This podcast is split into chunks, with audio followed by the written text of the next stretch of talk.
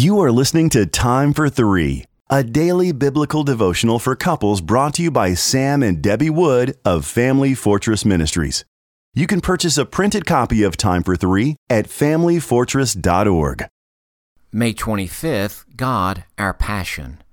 Our first reading is from Deuteronomy chapter 6 and verse 5 and 6. You shall love the Lord your God with all your heart, and with all your soul, and with all your might and these words that I command you today shall be on your heart. Revelation chapter 3 and verse 15 and 16. I know your works. You are neither cold nor hot. Would that you were either cold or hot. So because you are lukewarm and neither hot nor cold, I will spit you out of my mouth. Psalm 27 verse 4. One thing have I asked of the Lord that I will seek after that I may dwell in the house of the Lord all the days of my life, to gaze upon the beauty of the Lord, and to inquire in his temple. Another ingredient in becoming God fearing is to be passionate in our relationship with Him.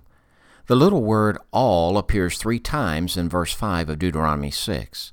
God is emphasizing that He doesn't want just a little bit of us, He doesn't want some of us, He wants all of us. And then in Revelations chapter 3, God says He doesn't want us to be lukewarm, He wants us to be hot. He wants to be our passion. After graduating from college, I became involved in a multi level marketing business. My goal was to become financially independent by my 30th birthday. To accomplish my dream, I was told that I must be obsessed with my business. I daily contacted new prospects. I held nightly meetings and wore out several vehicles. My new endeavor consumed my thoughts and my actions.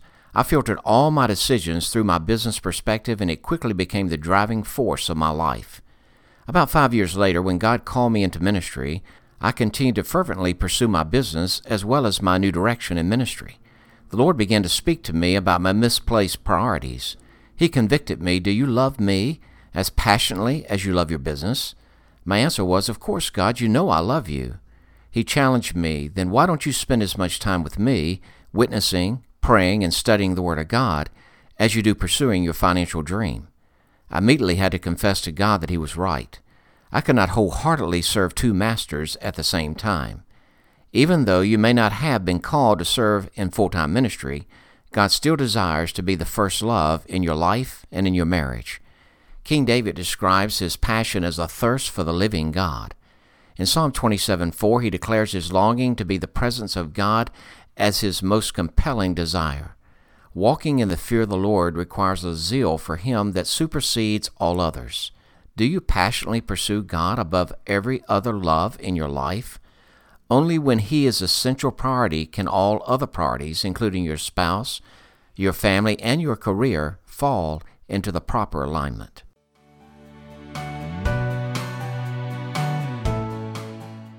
If you are blessed by these daily podcast devotions, please consider joining our ministry team by making a donation of $2 per month on our ministry website at familyfortress.org or on our ministry app. In appreciation of your support, you will receive a free printed copy of our book, What is Marriage? Family Fortress Ministries is a nonprofit focused on enriching families through biblical teaching.